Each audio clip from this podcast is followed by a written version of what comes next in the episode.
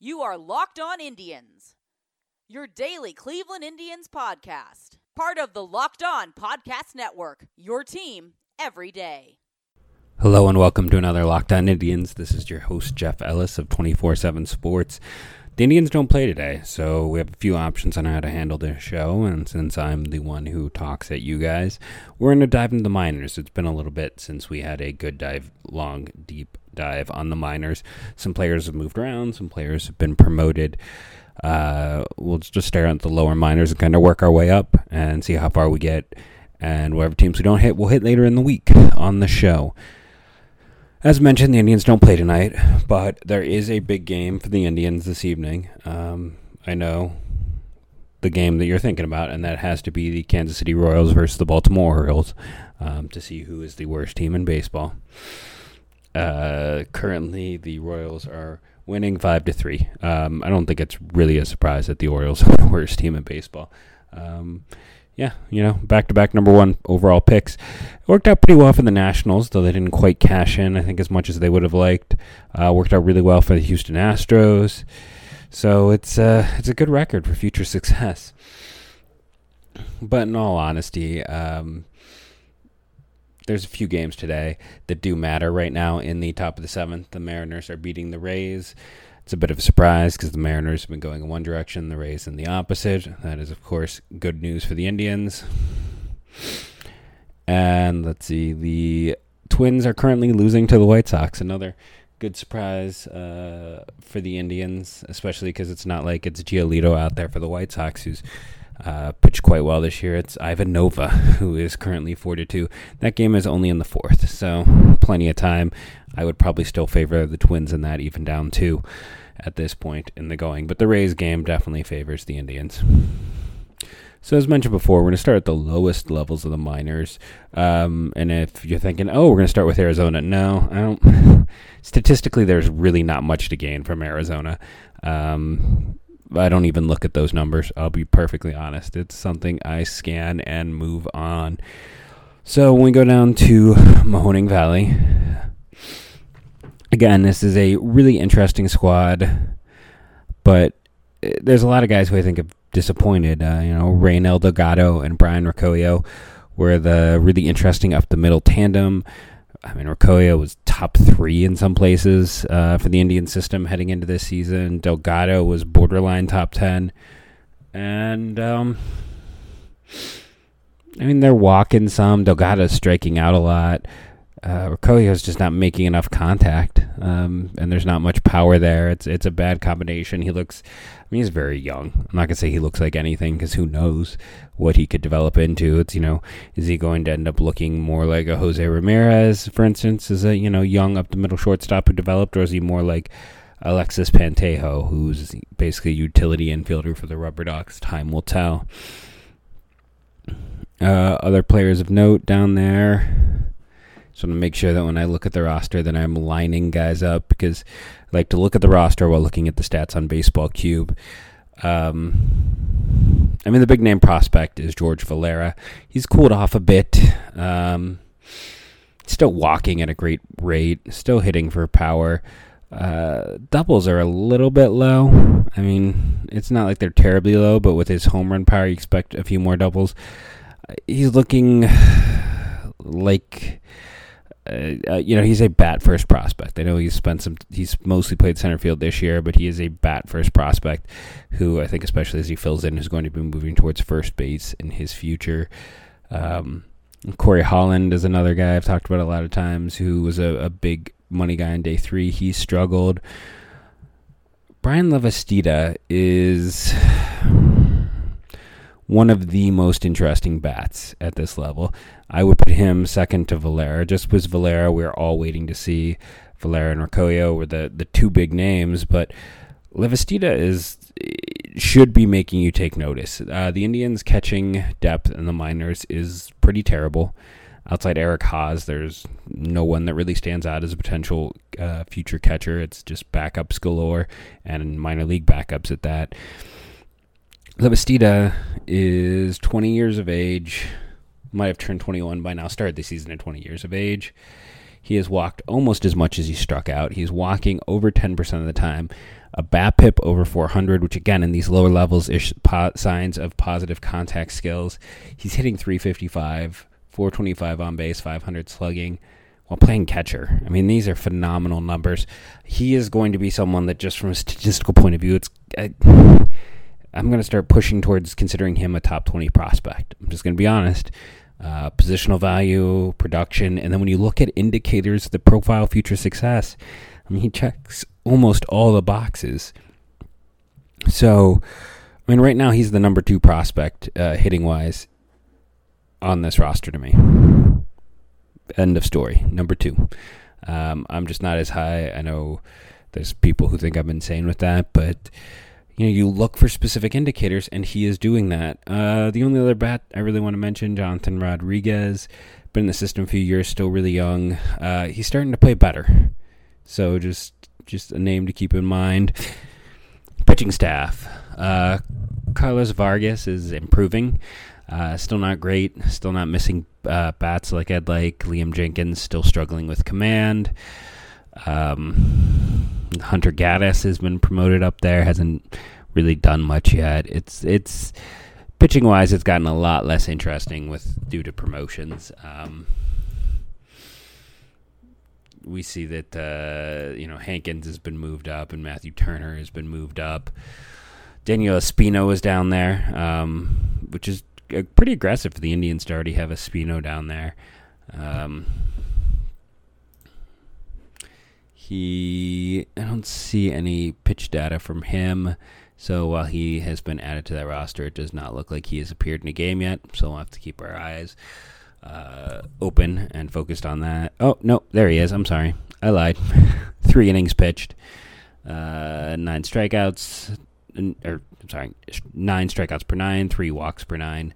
Uh, end of the day, it was one game, th- one start, three innings, gave up two runs on three hits, a home run, and he struck out three. Uh, very young for the level, but again, his stuff is advanced for the level. He's uh, he's an odd prospect from that regard. There is a high risk there, and I've stated before. I think he's probably going to sooner rather than later end up having arm surgery, just because it's such a um, high stress delivery. But and he's not going to add much. He's not a big guy, so it's kind of like you're just refining him and seeing how quickly he can get to the majors. So it's it's a little surprise just because they they kept Torres and Hankins back a year ago, but uh, Espino is probably more advanced than they were at the same time a year ago. So yeah, those are that's that's Mahoning Valley in a nutshell. Um, you know, I've been kind of doing like top fives, at least top five most interesting prospects down there. Um, at, at, this point, it goes Valera, Espino, Lavastida, and then I would go with Rocchio and Vargas, or not Vargas, and uh, Delgado. I'm not as high on Vargas. I never really have been as high on Vargas. He would come in uh, at six. Um, right now for the uh, if I was doing rankings. I do think it's interesting. Will Brennan has also got the promotion, uh, specifically drafted as a two way player, but so far he is not pitching. But uh, yeah, I mean, there's.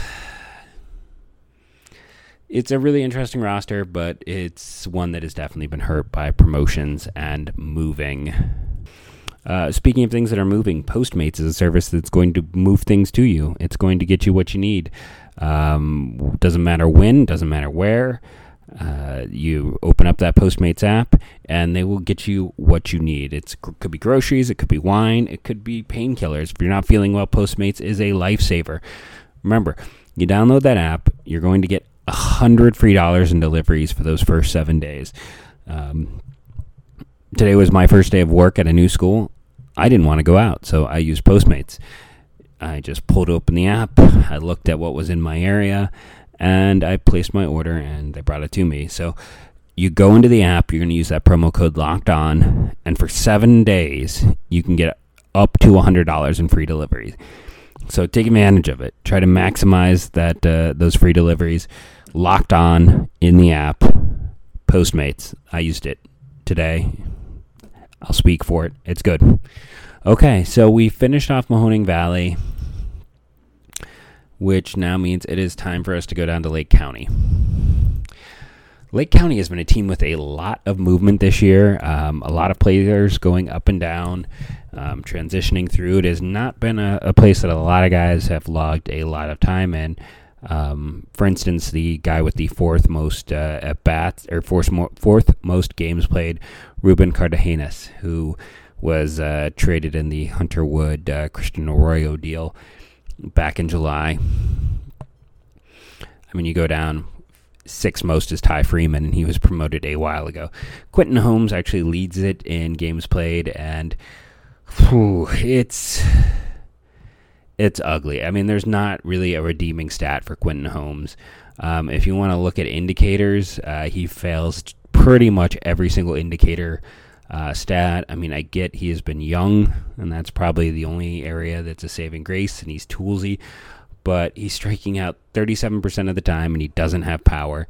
He's walking under 10%. Uh, he's hitting 186, 258 on base, 290 slugging. He has blazing spe- speed, but his BABIP is only 293. It should be higher with that type of speed in the lower minors. Um, yeah, it's ugly. I mean, he is a non-prospect for me at this point.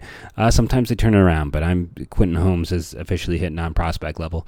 The number two guy in games played is Bo Naylor. Uh, he had a really rough start to the year, but he has just incrementally gotten better. He's now up to a 248 average, a 323 on base, a 421 slugging.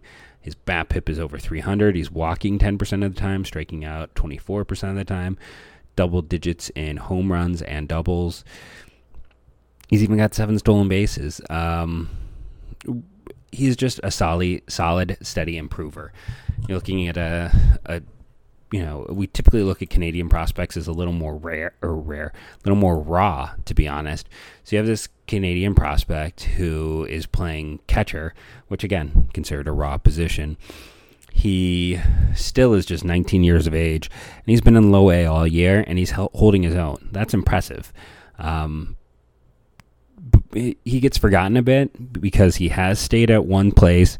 You know, there hasn't been the headlines of when he's moved up or having like a monster game, but he's steadily improving at you know this catcher position. I don't know if he's going to stay there long term. You know that's kind of the, uh, but I, I, Naylor, even in the last section, you know, I said, oh well, there's Haas and there's Lavastida and there's nothing else. Well, there's Bo Naylor. He's still a catching prospect, and even I was forgetting about him.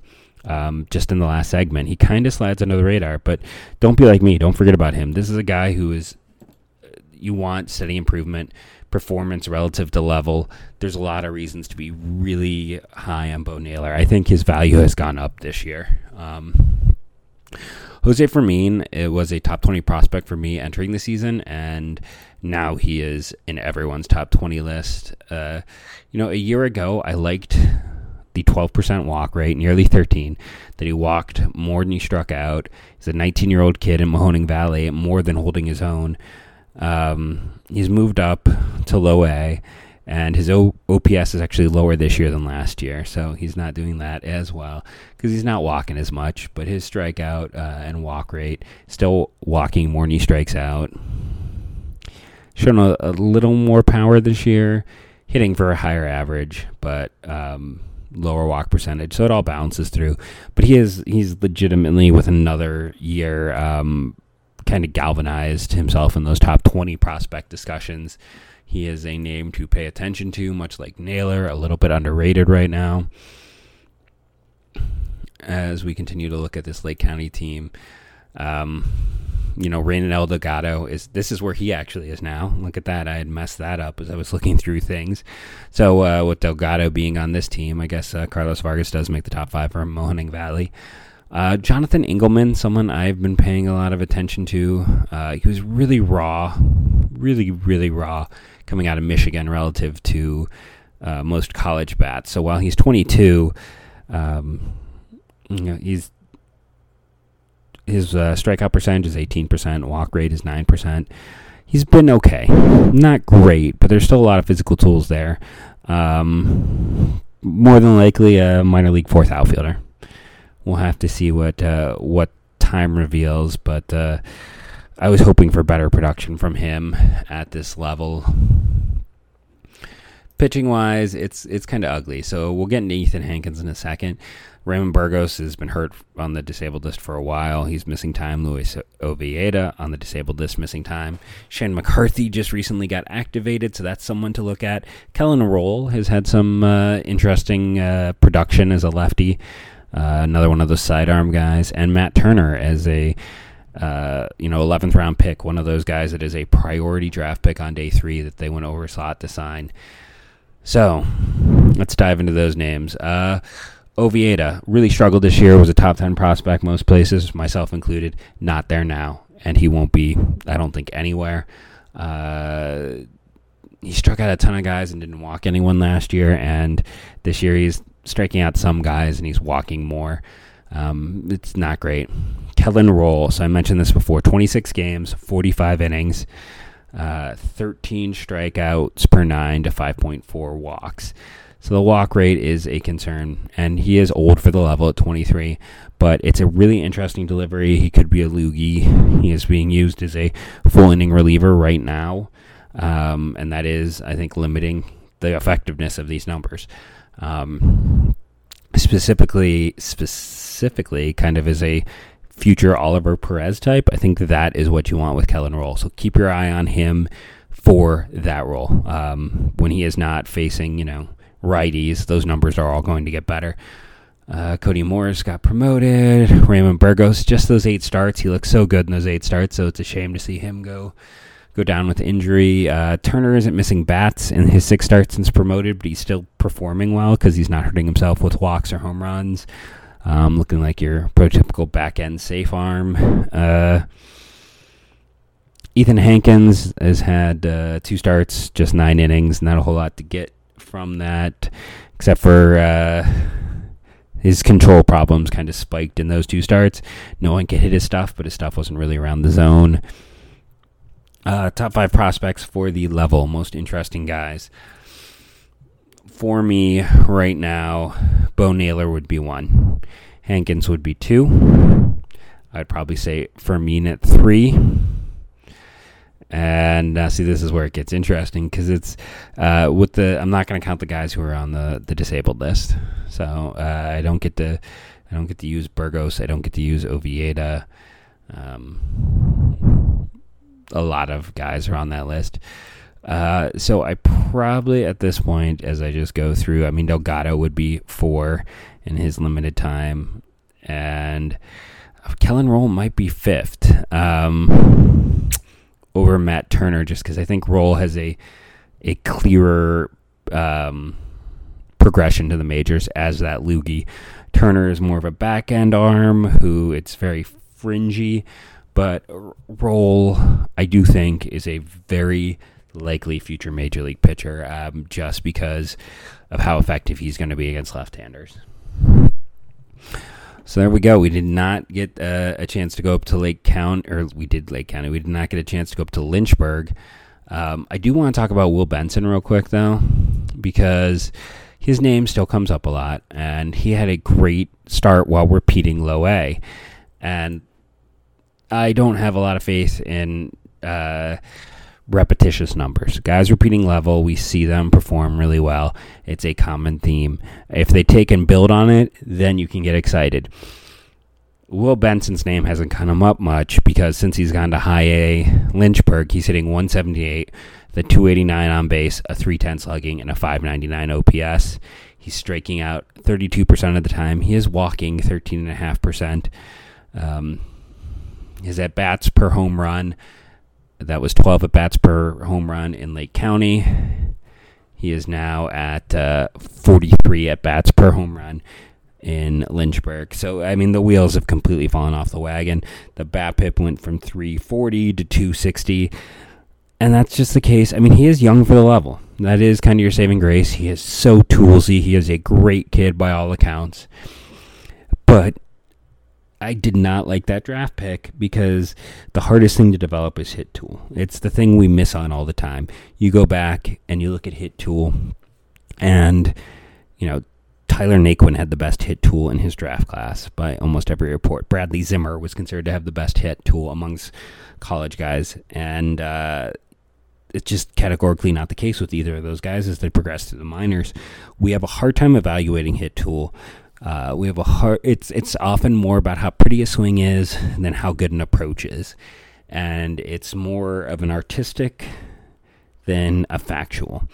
So hit tool is hard to develop. It's hard to identify. It's really hard in general. That's what's going to trip up someone like Will Benson.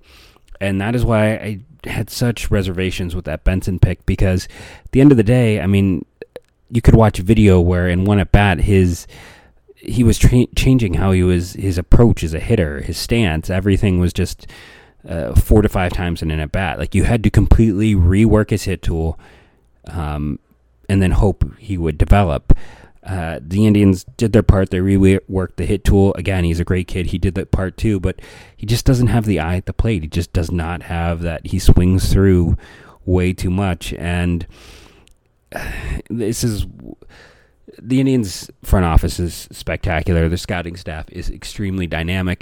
But when you look at those Holmes and Benson picks back to back, and you want to know why the Indians have instead focused on taking pitchers early with high ceiling, it's it's the missing. It's Benson and Holmes and how bad they missed on those two picks. Those guys are both pretty much non prospects at this point in my eye.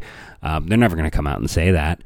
But Will Benson's going to start next year in Lynchburg again. He's going to repeat a level for the second year in a row.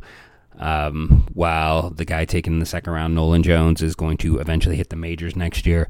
Benson may not hit double A next year. Um, Quentin Holmes, again, has been an out and out disaster. And that's what you got to look at. Why have the Indians adapted and changed? Why have they started to, like, trade for other teams' prospects, like a Mercado in the upper uh, minors? Because at that point, it's easier to evaluate the hit tool on a, a player. And, you know, they kind of have an idea about what they're getting into. Why do they go out and make the trades they did for a Franmil Reyes? Well, he's a developed major leaguer. The Indians are really good at developing arms. They are fantastic at that. Um, they're taking some big risks, but it's because I think they they know they can swing for the fences and still develop a certain type of pitcher that I don't want to say that Shane Bieber class because he is something entirely different. His evolution as a pitcher is like, much like a Clevinger, but more of like that. They can make the Civales, they can make the Plesac's, those solid back end arms, um, so they can swing for the fences. And it's not necessarily how I approach uh, evaluation, but I get why they do it. And if you want to know why all of a sudden a team that hadn't drafted a pitcher in the first with their first overall uh, prep pitcher with the first pick in a draft since Dan Denham uh, nearly 20 years ago, and why they've done it in back-to-back years, it's Will Benson, Quentin Holmes, and uh, those two struggles across the lower minors. I want to thank everyone for listening to tuning in uh, every week. Uh, you guys are what keeps this show going that uh, White Sox Twins game is now in the sixth. The White Sox are still winning, so fingers crossed. Uh, could be two games back before tomorrow's game. Um, we'll hit the other three uh, minor league teams this week. We will discuss them. I still have some more uh, audio files from my time down in Akron. Those will work their way in as well. Um, thank you for listening, and as always, go Tribe.